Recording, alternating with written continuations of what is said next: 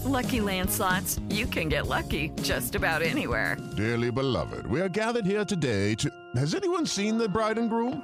Sorry, sorry, we're here. We were getting lucky in the limo and we lost track of time. No, Lucky Land Casino, with cash prizes that add up quicker than a guest registry. In that case, I pronounce you lucky. Play for free at LuckyLandSlots.com. Daily bonuses are waiting. No purchase necessary. Void were prohibited by law. 18 plus. Terms and conditions apply. See website for details. I want to tell you my secret now. I see death. Silent breathing people! I am the father.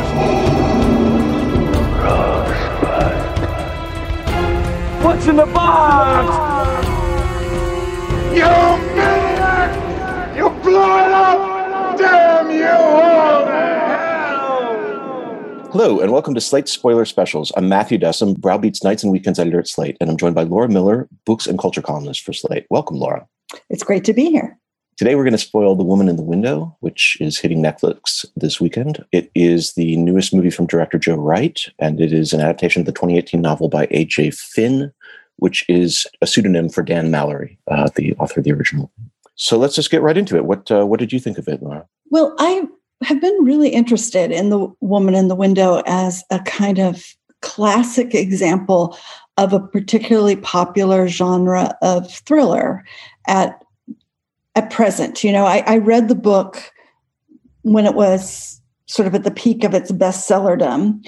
And it was interesting because it had a lot in common with a book by Paula Hawkins called The Girl on the Train, which was another huge bestseller. And these books are usually you know presented as sort of the daughters of gone girl although they are fundamentally different from gone girl in important ways but the woman in the window is is almost it's almost written to formula yeah after uh, the girl on the train and i was curious to see if it would be effective at all as a movie. And in, in some ways i thought it was. I mean there are certain th- aspects of the book which for some reason i remember very clearly. I was i was just telling some colleagues that it's like with the books that I, are not that important to me, I usually just forget everything about them right away. But for some reason, I really remembered this book very clearly. Um, and so I did think through the whole thing, oh, this is sort of works better in the book, or this doesn't work better in the book. I mean, it looked, it, it clearly had this Hitchcockian flavor to it, but then it didn't exactly have the high style of Hitchcock. So it seemed like a kind of, kind of interesting, you know, not, um, not bad, but not it didn't wow me. What about you, Matt? Yeah, I uh I feel kind of the same way. I thought it was I read the book just over the weekend and I thought it was yeah, as you say written to formula but kind of I don't know. I felt about I thought it was like not a very good novel and just an unbelievably smart career move for Dan Mallory. like it was it was it, it felt like the book had been kind of re- reverse constructed from you know what are people buying? What are people reading or whatever? Like you say it's modeled after the girl in the train but it's kind of it's got like four twist endings right? It's like it's like he started with a list of big moments and twist endings in books. From the first page it's obvious like oh this is going to become a movie. It's written in that sort of style and it, it's an open invitation for a director to attach themselves to it and do a love letter to hitchcock. You get to play uh, somebody with mental illness who's drinking so actresses are going to want to get attached. Uh, you know they got gary oldman to play the psychopath. It's like you couldn't you couldn't do a better built to order like this is that this is what people want. And not only that but cheap to make because it's all set in yeah one, one location. Like like yeah. like literally it's just like it, it, it's like they took the requirements the things people were saying this is what we want from these books and, and just and just built it. And i mean i feel about it like like ian holm's character feels about the alien and aliens. It's just like you, you know it's not about enjoying it or anything. It's just sort of a, a an, an, unstoppable killing machine as far as like, wow, this is going to sell for a lot of money. Yeah. And I thought that the the movie kind of to me felt like, yeah, well, I guess someone took the bait, but there's not really, you know, enough idiosyncratic or enough that's not just like pure lean formula to to to really do anything that interesting with it. And I thought that was sort of its problem. But it, it has you know, an amazing cast. Yeah. Um, it's got Amy Adams, it's got Gary Oldman, it's got Julianne Moore, and it's got Wyatt Russell, whom I love from being in one of the greatest TV shows of all time, Lodge 49, which I just had to get in there. Everybody 49. Um, one of these days I got to get back to that. It's oh, great. Um, and, and, you know, he's such a charming actor, and the part just doesn't give him really anything to work with at all. I mean, Amy Adams acts up a storm. She's visibly falling apart. She's, you know, she's sympathetic, and yet you can absolutely see why nobody believes her when she says that the um, that the woman who lives across the street from her she's she's seen this woman murdered through the window you know and she has just enough of this little filament of her old sort of robust self left that she can be protective about this teenage boy that lives across the street which of right. course is her downfall yeah, uh... and um, and Gary Oldman is is believable both as this sort of scary person and as a person whose scariness is actually the result of this misguided um, paternal protectiveness which doesn't is actually an element of the book that is not really portrayed in the movie but maybe we should just talk a little bit about what goes on in the movie. Yeah so the movie the movie covers it's set over there's like an epilogue but it's like eight days basically in the life of this amy adams character. So yeah let's just talk through it. So we open up with like just you know, like snow falling towards the camera, and there's are screams on the soundtrack, and then snap cut to Amy Adams waking up in her amazing house um, somewhere in, in New York City. I think it's in Harlem, which we tour. She's got four stories to herself. Uh, in the basement, there's an apartment that she's renting out to a tenant named David, who is played by Wyatt Russell, as you said. So yeah, so the first day we kind of follow her around her apartment as or house, whatever townhouse, as she's having a phone conversation with her estranged husband and daughter and watching some new neighbors move in. She then she meets with her therapist and we get an exposition dump that about the fact that she's agoraphobic uh, after some sort of unspecified trauma. She tells her therapist, who's played by Tracy Letts, who actually wrote the screenplay, that uh, that she's not drinking. That's not actually the case um, because she's on a bunch of psychotropic medicines. As soon as he leaves, she gets drunk, and we see her doing her usual kind of spying on the neighbors thing, one of those uh, rear window situations. Um, and then one of the neighbors comes over, and that's that's Ethan, uh, Fred, played by Fred Hechinger, who is the teenager who moved in across the street. He's come over to bring Anna a lavender candle, and they kind of hit it off, but he's super duper shy. So that's day one. She then goes and watches Laura. There's she's kind of obsessed with classic movies. Yeah, it's like it's like old. It's Hitchcock, but it's also sort of your classic '40s era film noir. So I think she watches Laura at one point. Yeah, at Laura, Rear Window, and uh, Dark Passage. I think Dark Passage. Yes.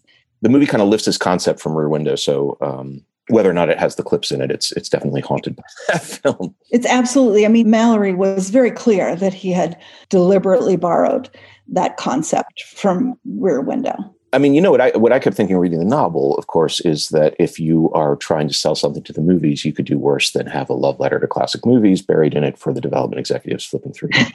well, who presumably also like classic movies, which is why they're reading it. I mean, all of it was just, you know, it's either cynical or ingenious, depending on on what uh, what you think you should be doing when you're writing a novel. But okay, but back to it. So that's her first night new neighbors. And then the next night is uh, it's Tuesday, and that is Halloween in uh, her neighborhood. And we meet David, her tenant, for the first time. Um, he's apparently like running errands for her.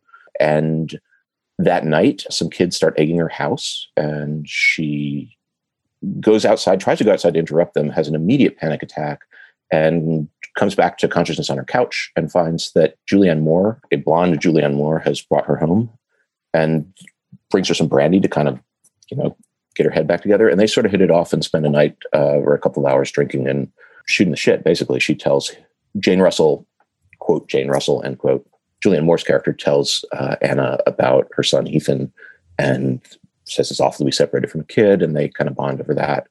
Um, and a little bit after she leaves, uh, Gary Oldman, who is the frightening patriarch of the family, Alistair Russell, uh, comes over and asks Anna if any of his family has been there. Um, and she lies and says no, and that's that's Tuesday. So at this point, she's met the Russell family. So and that sets up this kind of situation, you know, a rear window scenario. Basically, she's she's involved in these people's lives, although they're not really uh, her neighbors. Did you think that setup worked, or what did you think of the Russells in their first? Yeah, I think so. I mean, you know what what the what the movie is good at establishing is that she's maybe recovering a little bit. You know, her therapist takes her curiosity about her neighbors. Clearly, she shares all of her observations with him. So at the very beginning, we see him you know asking her for updates on the people across the street who she, she's not she sees them through her front windows not her rear windows but it's basically the same thing. You know these different compartments that she can see you know across the street and these lives that she observes even while she doesn't really have any kind of life. You know she's she's quote separated from her husband and, and daughter. And in the book you you know that he kind of gets you to believe for a while that um that maybe they're separated because she is so ill and he you know maybe he's taken the daughter off somewhere to live but I mean, one of the things I thought worked well in the movie is that you realize pretty quickly that these are just voices in her head, not actual conversations that she, she's having. And uh, because we never see her talking on the telephone with them. And in the book this that sort of revelation was like strung out for so long that it just felt like come on already i know they're dead. And um, i got very impatient waiting for that quote twist unquote so that then the plot could go someplace more interesting. But in this i feel like it's pretty obvious in the movie that she's not you know she's not really having these conversations with anybody. So, so then she actually becomes involved. Like this is the first of these people that she becomes involved with partly because of the boy and his charming ways. And um but mostly because um the woman she thinks is jane russell is just caring for her in a particular way that you know respects the fact that she, you know, is is sort of impaired but doesn't treat her like a crazy person. So it's like these are like the little tendrils of her recovery. And then of course it all goes terribly wrong shortly thereafter. But I, I, thought that was well established. And again, we've got these amazing actors, and I think they're all really good at finding the emotional you know kernel of this dynamic and and it is it is a kernel i would say i know but you know it's it's yeah. nevertheless it's there you know oh, i mean not, definitely the actors are are acting their hearts out in this and, and yeah. doing what they yeah and i also think that the house is kind of a great set i mean yes obviously it's like a what a four million dollar house. Right, so right. you do sort of wonder how on earth did she get this and why is she still there? Um, you know, like how can she pay the taxes? Because she doesn't appear to be working, although right. she tells Jane that she counsels people, which is and then Jane laughs, you know, be, because it's clearly ridiculous that this completely um, kind of crushed person could be um, helping anyone. But they do have this kind of equal back and forth there. And it also establishes that the theme of the whole movie is the sort of treachery of you know parental love you know that that you are sort of helpless before it which i feel like did not really get paid out in the end because we need to understand that Alistair is actually just trying to protect his son. Yeah, no, I, I, I agree with that. That just didn't come across. I mean, one of the things that's different in the book is they've they've two things. One is that one thing I was thinking about watching this, particularly in the early parts, is that Rear Window kind of sets up these side plots that Jimmy Stewart is observing. There's the musician who's trying to make money. There's you know uh, the dancer in the other apartment who's fending off suitors. There are these just sort of like ongoing things that he's observing, and this you get to see like a, a prayer group for a second, but there's no. It doesn't have any any room for that kind of like richness or or, or, speed. It's all really pared down. And even compared to the book, there are entire side plots they just totally killed. There's um in the book, she has a, a, relationship with a physical therapist who's helping her recover, who's coming over all the time. And that role was cast, so they must have shot something with it, but she's she's missing here. And she also is spending her time in, in the book, sort of she is counseling people. She does it on an online thing, and that's just gone completely. That's been been completely uh, excised. And in that sense, I mean, I found that I find that sometimes less satisfying. I mean, I, I, I mean, it's the alien thing again. There's nothing wasted in this movie, but um, waste a little, you know, like let's uh, let's set this in a neighborhood where the other people uh, matter. Because that's one of the things that's so great about Rear Window is you get this just kind of like uh, group portrait at the same time as you have this thriller propelling things along, and and you don't exactly you get this whole feeling of a neighborhood Right. that um, you see. It doesn't seem weird that he is so fascinated by it. You know, I mean, it seems, and he, I mean, he has his problems. The the hero of Rear, Rear Window, but he's not a complete basket case like Anna Fox is.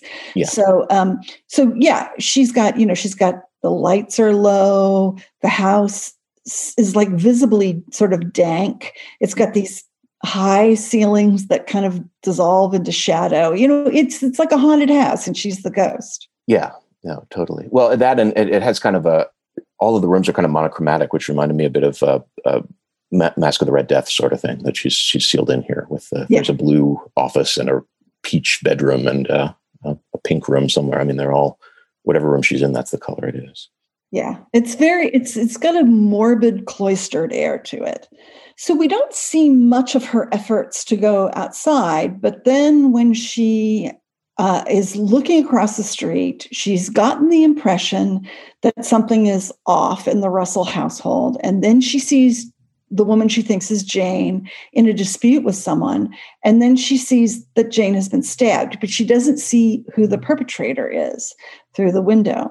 So she calls the cops and you know she's trying to convince them that that that she's seen someone murdered. And then um, Alistair Russell produces his wife who is a completely different person. And she, you know she won't believe it and she protests and she you know has these different sort of clues and uh, that she feels will pr- you know she's got a photo and then she's got this drawing that that quote Jane unquote made. And she tries to convince people. There's a kindly police detective and an unkindly police detective. And then ultimately you know she just gets you know, she well she does the other thing that kind of pushes her to the to the brink beyond the fact that she she comes to believe that she hallucinated this woman is also someone emails her a photo of herself asleep on the sofa. And so she knows someone's been in the house which is a development in the storyline that is not actually um, compatible with her scenario, which is that somehow Alistair has killed his wife and then brought in this imposter and then somehow intimidated his son into to accepting as as his mother when she's not but she's so sort of wigged out that she can't figure out why you know someone would do something like that. Right. and and she just is so so far over the edge that she finally uh, will also the the cops then come forward and just sort of say your your family is dead your family is dead your family is dead. And that helps precipitate this break. And she is getting ready to commit suicide Yeah, she comes to believe that they're the, the police believe that she's made up the entire thing, and she she comes to believe them too because she's been so drugged and drunk and so on and so forth. Um, and uh, yeah, what did you think of the scene? That scene where they, you know, the big reveal or whatever. Uh, the Joe Wright played that really big. I mean, there's uh, Amy Adams gets this um, lengthy sort of monologue where she lays out all her accusations in this um, uh, just very stylized uh, shot. Kind of, uh, she kind of steps away from everyone else into the frame, and it, it there's this real slow push in on her to a close up of her face, and then we go to the flashback and we finally see how her family died. But um, did that did that work for you? That section? I thought the the there that the scene where the unfriendly detective says, "I'm sorry, your family is dead. I'm sorry, your family yeah, is the, dead," the, was the, the Mrs. Danvers detective, I think, is the you know, again, this is like a really sleek, um, well constructed thriller that does not have a whole lot of maybe soul to it beyond the performances and this that was one of the few really clumsy notes was this you know like in what situation would someone say i'm sorry your family is dead i'm sorry your family is dead over and over again like that a, a Hitchcock movie, a Dream. I think that's just the answer to that. I guess it's supposed to look like that. You know, one of the funny things about the difference between like a Hitchcock movie and this is that Amy Adams has, you know, I'm sure she has some makeup on, but she basically has she looks as if she's wearing no makeup. So right. she's kind of the complete opposite of the kind of woman that you would see in a Hitchcock movie or a man. You know, she does not have this almost sort of burnished, stylized, you know, flawless beauty that then is thrown into conflict with these like crazy acute angles and weird wrenching music and and you know disorienting camera moves and um and and it, so it's sort of like you recognize it as sort of a Hitchcock move, but it it it sort of without that the sort of beauty of yeah. the beauty that is always in contrast with the disorder and the violence in the Hitchcock movies. It doesn't really have the same impact. I mean, she seems pitiful more yeah. than anything else yeah i uh yeah that i mean that that was the scene for me where the movie just just kind of uh, lost me. It just struck me as very clumsy. There there are a lot of you know after those shots there are these reaction shots of the rest of the cast and they're posed like like it's a sopranos promotional poster or something. It's like everyone standing doing like a a pose like their characters and and and the realization that you come to seeing that is like a you know you don't have enough going on here to sustain this kind of artificiality? And b i don't i don't care about any of these people. Like the point of those poses is it's like oh what a gallery of rogues. But uh for me it was kind of like yep nope don't care don't care don't care. You know check check check the list there. Yeah that that, that scene was not handled well. And in a way um i can see how it might work without the flashback you know? Like if it was a story that somebody right. told. And so every time we saw the snow in her nightmares, we would know it's a reference to that, but it wouldn't be so literal. But yeah. you know, well, I mean, this is so literal that when it comes back to the flashback, her crash car is literally like in her living room. yeah, yeah. Uh, I mean, it really just goes goes all out on the let's let's present yeah. a fractured. Okay, but in defense of it, I guess you know what we could say is that what we're seeing there is her, you know, she's looking at this accident for which she blames herself. And it's also almost like on a stage that everybody else is looking at. Right. And so it's part of her feeling is that not only does she blame herself for this thing, not only is this a traumatic memory that's being visited on her, but everybody else is witnessing how it's her fault. Right, right. I mean, I think that yeah you can that part of the effect of that scene. I, although i mean I, I agree it's not it's not a well handled scene. And i think it's just because a lot of plot that's sort of stretched out in the book is is being kind of compacted into this this one scene. Right. So yeah so there's that moment where she kind of comes to believe that she's she's imagined it all. She apologizes to everybody. Um, and then uh, the next day, yeah, as you said, she starts preparing to, to, to to kill herself. But while she's doing that, she flips through her phone photos, looking at old pictures of her her family, her daughter and uh, husband. Oh, I should we should mention, of course, it also comes out that the reason she sort of is to blame for the death of her. I mean, to the extent anybody is for the death of her her, her daughter and and uh, husband. They're driving because she's had an affair. They're trying to have some kind of last vacation with their daughter. They get into a fight, and her phone rings. Apparently, it's from the person she's having an affair with, uh, and that's also a, a whole subplot that, get, that is in the book but is cut out here. And, and they go off the road in her, you know, fighting uh, uh, immediately after her husband has said, "Yeah, I do blame you for this. You were the person having an affair." Um, yeah. She uh, kills them all. So a lot of uh, a lot of guilt there, um, and not necessarily, you know, entirely uh, un, unjustified. But but yeah, so she's a mess. So she's she's she's going to kill herself. Um, but as she's flipping through the old photos, she sees a photo she took the night she was hanging out with Jane Russell, uh, a picture of her cat, and there's a reflection of Jane's face in the wine glass. And at that point, she's like, "Oh no, this actually did happen." So uh, the first person that she shows the photo to is David, her tenant. He comes up, looks at it, and is like, "Well, that's great, but." I don't want anything to do with any of this because she had accused him to the police of you know being involved. That's when they realize or that's when actually that's when anna realizes that the woman was not jane russell but ethan's birth mother this woman named katie who is like a kind of a druggie who is pestering the russell family and that's the reason why they had to leave boston and not because uh, alistair russell did something shady and that David had a one night stand with her, which is why she found this earring in his room, which is another early clue that she has that she comes up with, you know, to prove that Jane was real, but uh, doesn't convince anyone because she just found an earring, right? The, the, the, that that scene is like one of the. I think the book handles it better, but that's one of the points where I was just like, "Oh, come on!" Because if David knows that Ethan's birth mother has been there, has been trying to reach Ethan, and spent the night with him, yeah. uh, and then sits through that other scene where they're having all of these conversations about whether or not Ethan's mother is dead or alive, and doesn't volunteer. You know, do you mean the birth mother who's been here running around the neighborhood for the last few days? Like, yeah, like like that last scene just doesn't work once you know that he knows that she exists. The yes. car crash flashback. Yeah. But before we can like accuse him of that, David leaves and gets promptly stabbed uh, to death by Ethan, who is in the house.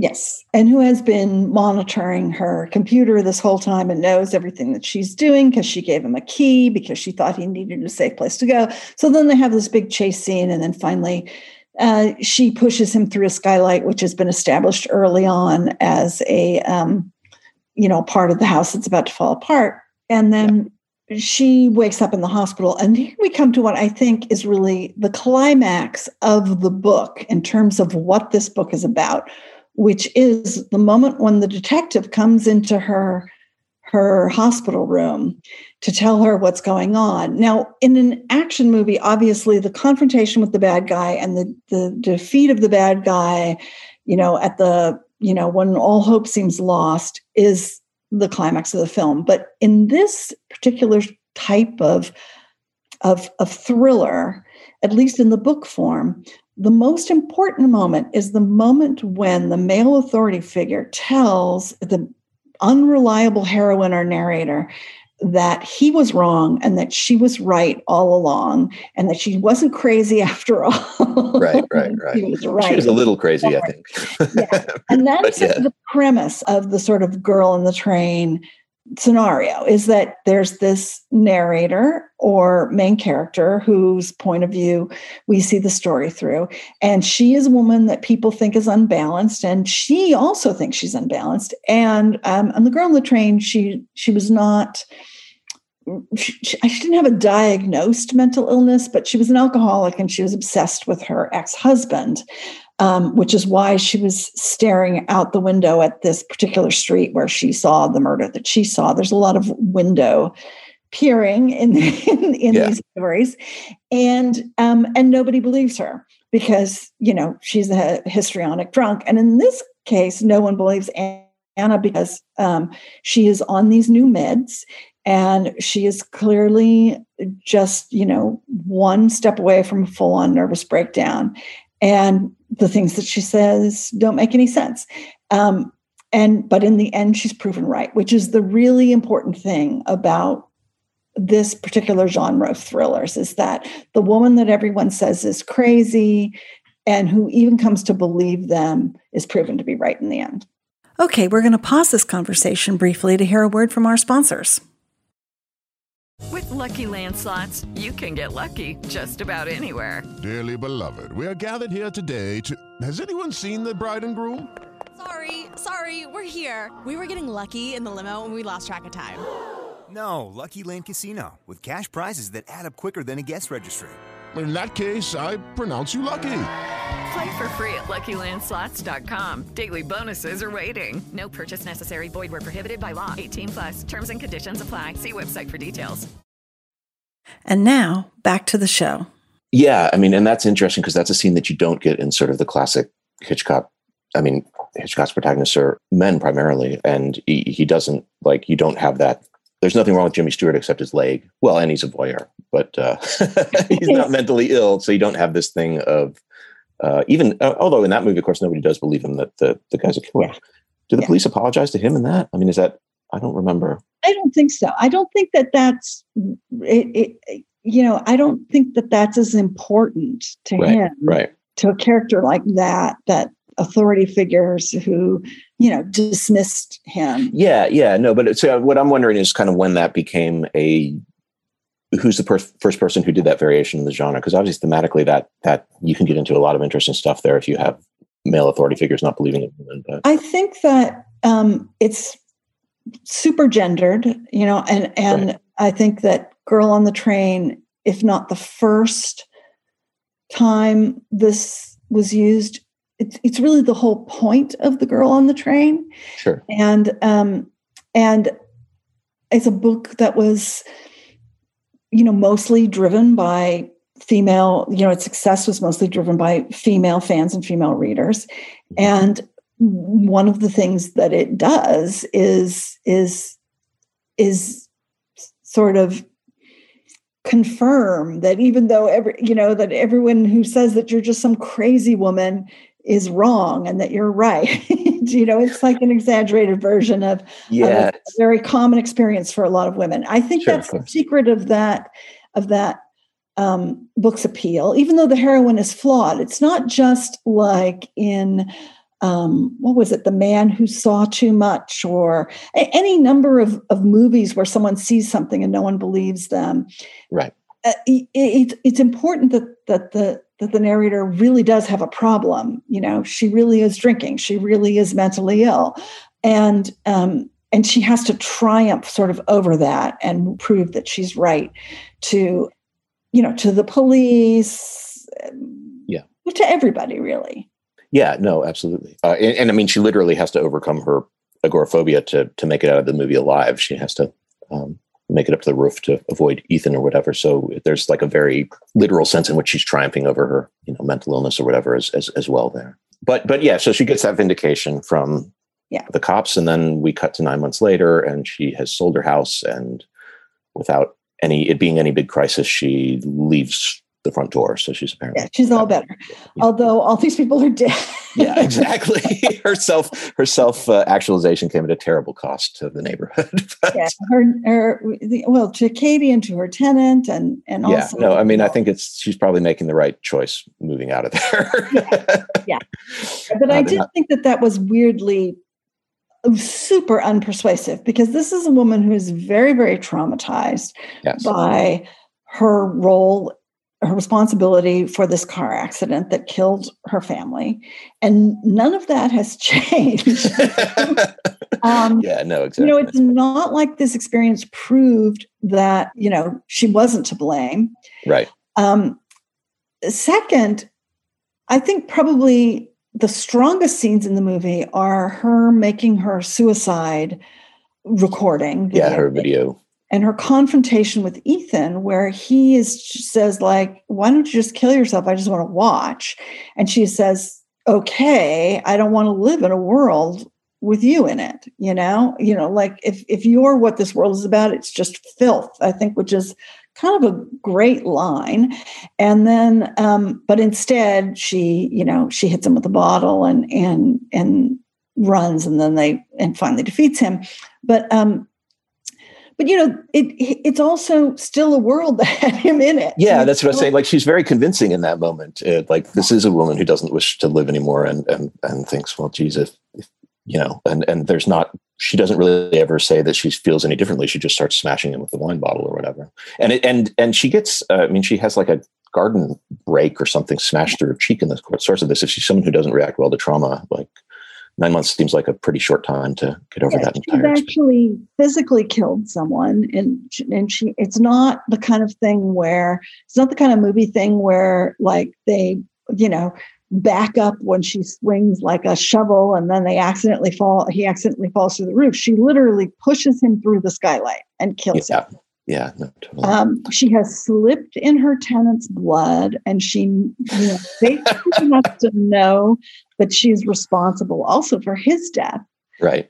Um, and you know, it's uh, it, it it just seems like recovery. Like the, the, it just seems like for someone that fragile, Well, we don't see where she's going when she leaves. Maybe she's going straight off to, to Bellevue or something to Yeah, work through the rest of this stuff. in, in a cab. I don't think so.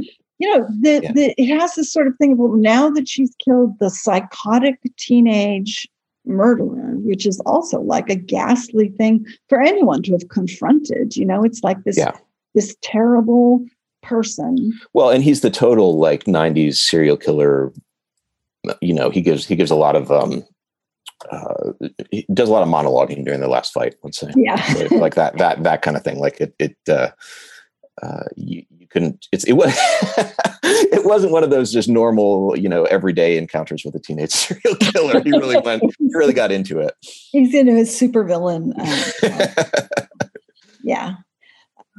Yeah, so it's just I it's it's super unpersuasive that she would recover, but you know, again. But it, it's I mean, it's again, it's one of those things where it's just moving swiftly through these plot points Yeah. um, more than it is about any any actual human beings. Oh, but speaking of actual human beings, uh, this film has a couple of uh, doozies associated with it, um, and one of them is is Dan Mallory, the author, AJ Finn or whatever, who was the subject of a pretty scathing New Yorker profile after the book came out. Did you uh, follow that whole thing? Yeah, he was a you know a, someone who worked in book publishing, who um, turned out to be a kind of a serial liar, you know, and had had, had told people all kinds of wild stories about his family. He, he, he had a kind of track record of saying that his mother was dying of cancer and um, you know sometimes lying just for the sake of lying. I mean i don't know that you know, obviously he's a serial killer but it is a little bit weird that he's you know he was he's purportedly i never met him myself Yeah, I was going to ask. You're kind of cued into that world, right? yeah, I know. I I I don't recall having met him. I do know. I did know people who who did, and you know, after this this uh, New Yorker expose came out, they were like, "Oh, I always thought he was too slick," but clearly he was just someone who was very very charming, um, who sort of was able to convey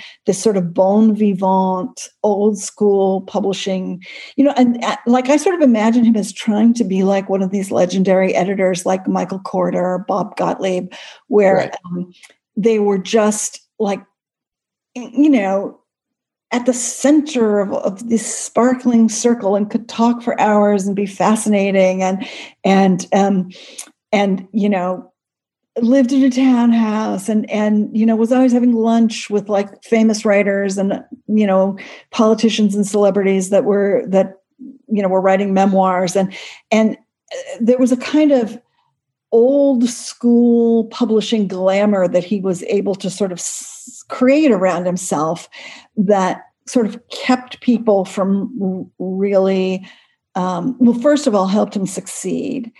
Because publishing is a business where like the ambiance is part of how you keep your staff because it doesn't pay well.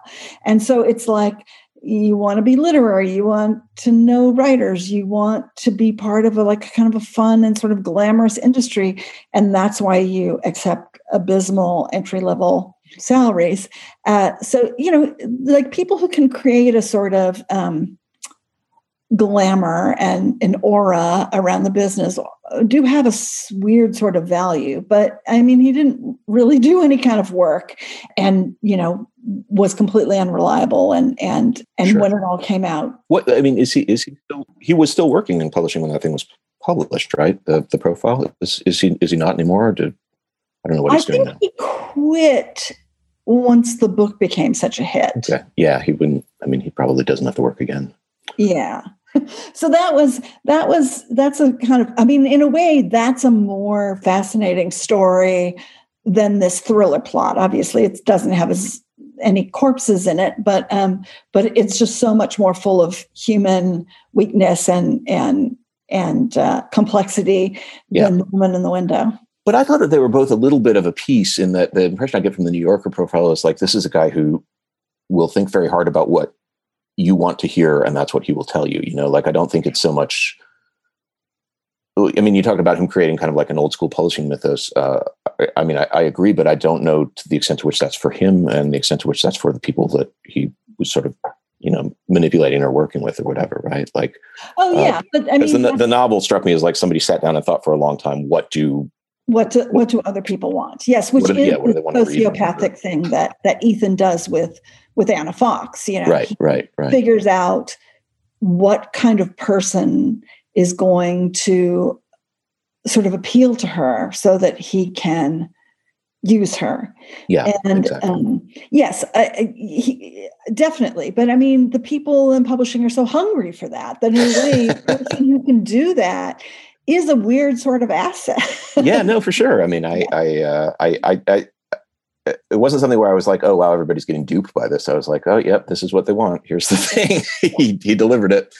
Um, but yeah, and this is also actually this is the first Scott Rudin production to come out since the Hollywood Reporter story about him. Did that was that something on your mind watching this, or did that color it at all for you? Uh, I guess it's it's really difficult to you know this is not like if if all he had ever been responsible for was movies like this it would have seemed maybe if they, if this makes a lot of money and and and people in Hollywood consider it a success maybe that will add to the sort of weird way that Scott Rudin's genuine creative gifts as a as a producer kind of helped him get away with his monstrous behavior as a as a boss.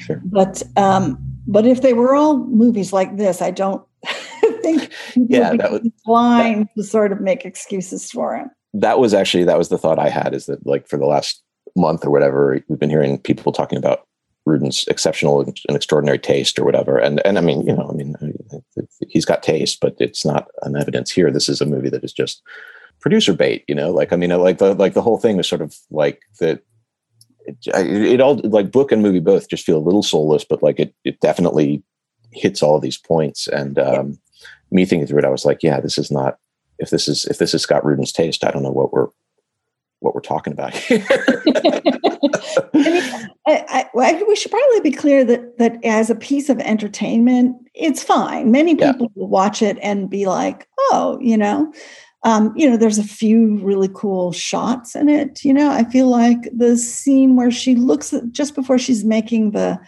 the suicide video, where she she looks into the lens of her phone, has this uh, gave me a real genuine sort of chill. There's something about the merciless eye of that phone camera right. that that shot captured, and that phone is such a you know plays such a crucial role in her life you know and and and it it sort of has this kind of atmosphere and it has some really good performances on some kind of weak material right and like people who just want a popcorn movie on a Friday night will probably be perfectly satisfied with it. no, I, I mean I, I, agree, and actually, yeah, watch it go on to to sweep the awards. Now that I've, I've said I wasn't a big fan, but um, but yeah, I'm interested in hearing from people who see the movie who haven't read the book or don't know any of the backstory either, because I don't know if there's.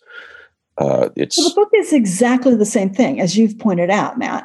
It's it's it's a um, kind of a machine for producing a mild state of entertainment. and um, I don't, and I I don't know that that many people who read it, you know, considered it to be profound. You know, I mean, it's right, just right. that it is, it's so calculated.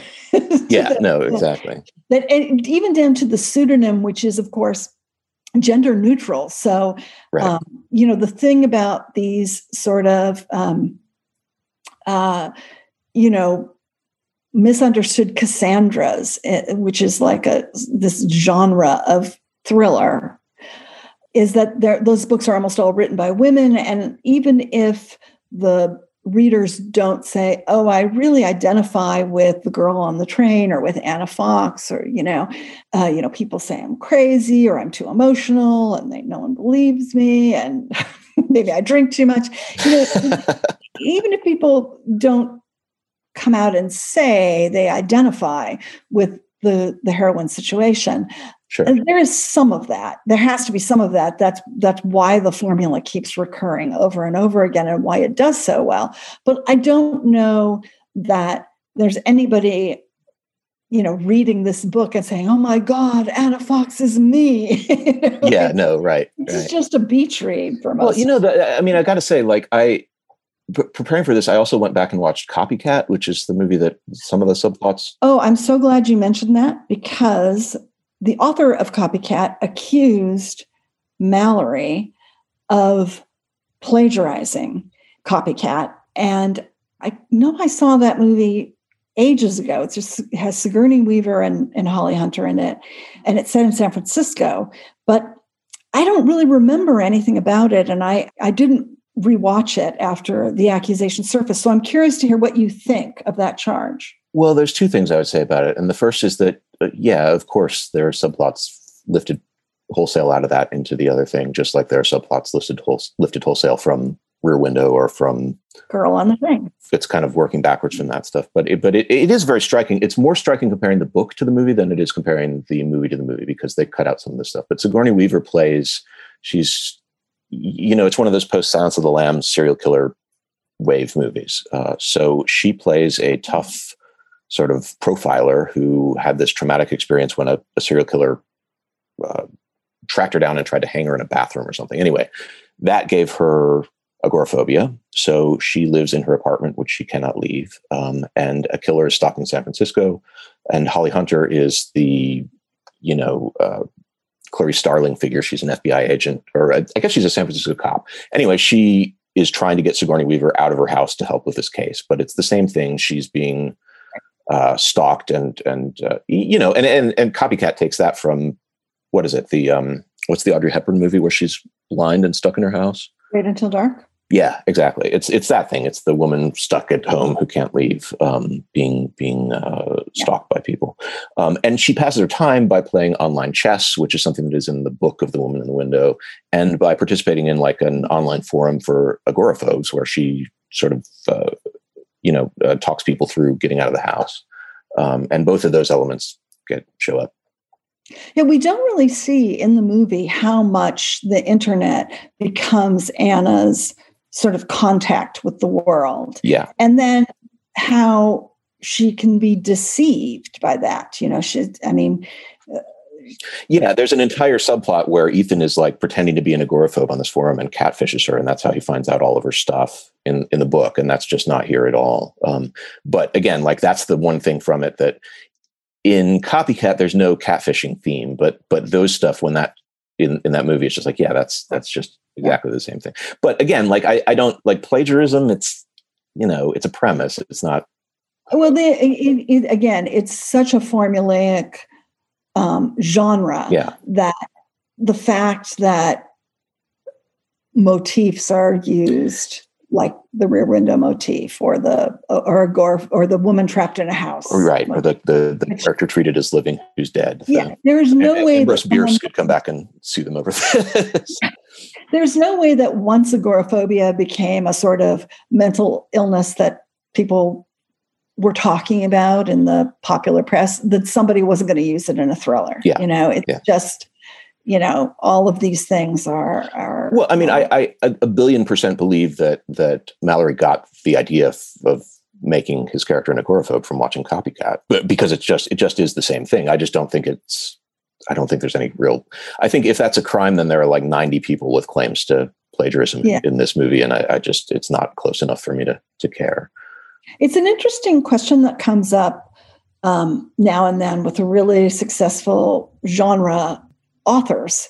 You know, will every once in a while someone will kind of go off the deep end and and sue somebody else for plagiarism for these devices that have been used in like a bajillion paperbacks. right right right I wrote a piece for Slate about how a an author of paranormal romances for adults named Sherilyn Kenyon was suing an author of paranormal romances for the YA crowd named Cassandra Clare over these, you know, fictional devices that are just such cliches of the paranormal romance genre that, you know, it was just a source of merriment for everyone on the internet an entire week that someone would try to claim to own them. It's come up with J.K. Rowling, with you know somebody. Right. Harry Potter was by far not the first series of books about a school for wizards, and and so on and so on. And it's just really, it's really difficult for anyone to really credibly say that by using these really generic things like oh what if we have a serial killer story where the serial killer plays a cat and mouse game you know? Yeah no totally. You, you not only can you not plagiarize that from somebody else that cannot conceivably even belong to anybody so belongs to the um, zodiac killer or something. It doesn't belong to anyone you can uh, yeah let, let's sue the zodiac killer for yeah exactly exactly. Well, but the, the other thing that I was going to say about Copycat, though, is that it uh, I found it to be uh, more entertaining than the woman in the window, frankly, uh, because it doesn't have. It's just a straight genre '90s serial killer movie. It's it's ridiculous. There's nothing going on to it, but it doesn't have these huge flights of fancy where suddenly we're going to do a, you know, Technicolor red dream sequence or whatever. It, it doesn't do the Hitchcock thing, and um, that this does, and I found that to be just a, a well. Also, don't you think and that that if you have a movie where you have these two characters, you can build a relationship between them. You know, there's Holly Hunter wants Sigourney Weaver to come out and help her with this case, and Sigourney Weaver is too scared. But in this, you know, Anna is really on her own. Right. And nobody really understands what's going on with her, including her therapist. And the one person who she seems to be establishing a friendship with, you know, is immediately killed. so, you know, all of the drama of the story is kind of internal in a way. All of the character drama is is internal. Yeah.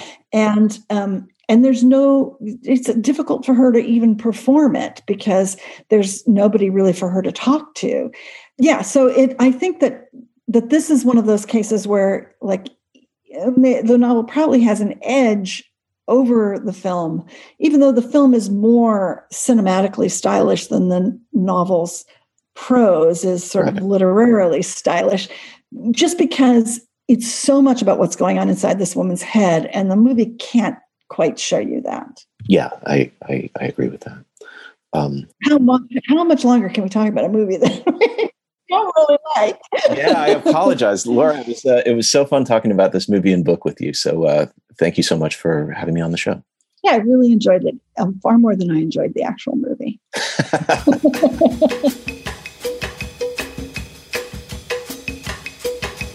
All right, that's our show today. Please subscribe to the Slate Spoiler Special podcast feed. And if you like the show, please rate and review it in the Apple Podcast Store or wherever you get your podcasts.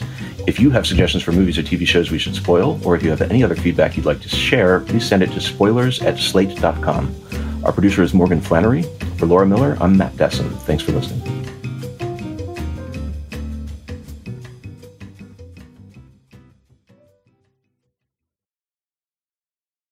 With Lucky Land slots, you can get lucky just about anywhere. Dearly beloved, we are gathered here today to. Has anyone seen the bride and groom? Sorry, sorry, we're here. We were getting lucky in the limo and we lost track of time.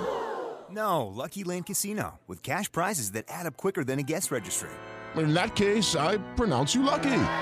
Play for free at LuckyLandSlots.com. Daily bonuses are waiting. No purchase necessary. Void where prohibited by law. 18 plus. Terms and conditions apply. See website for details.